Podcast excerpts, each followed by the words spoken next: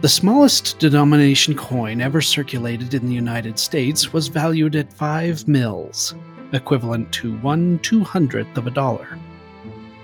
This half cent coin was minted for 65 years, from 1792 until 1857. It was made entirely of copper and featured the head of Lady Liberty on the obverse and half cent surrounded by a wreath on the reverse.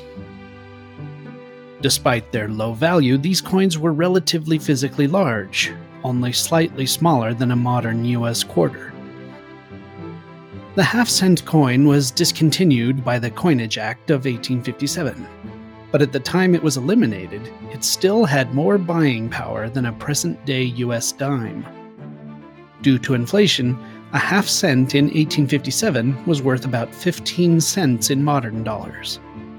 Therefore, if the United States government was consistent in eliminating coins when they fell below a certain spending power threshold, the lowest value US coin being minted today would be the quarter.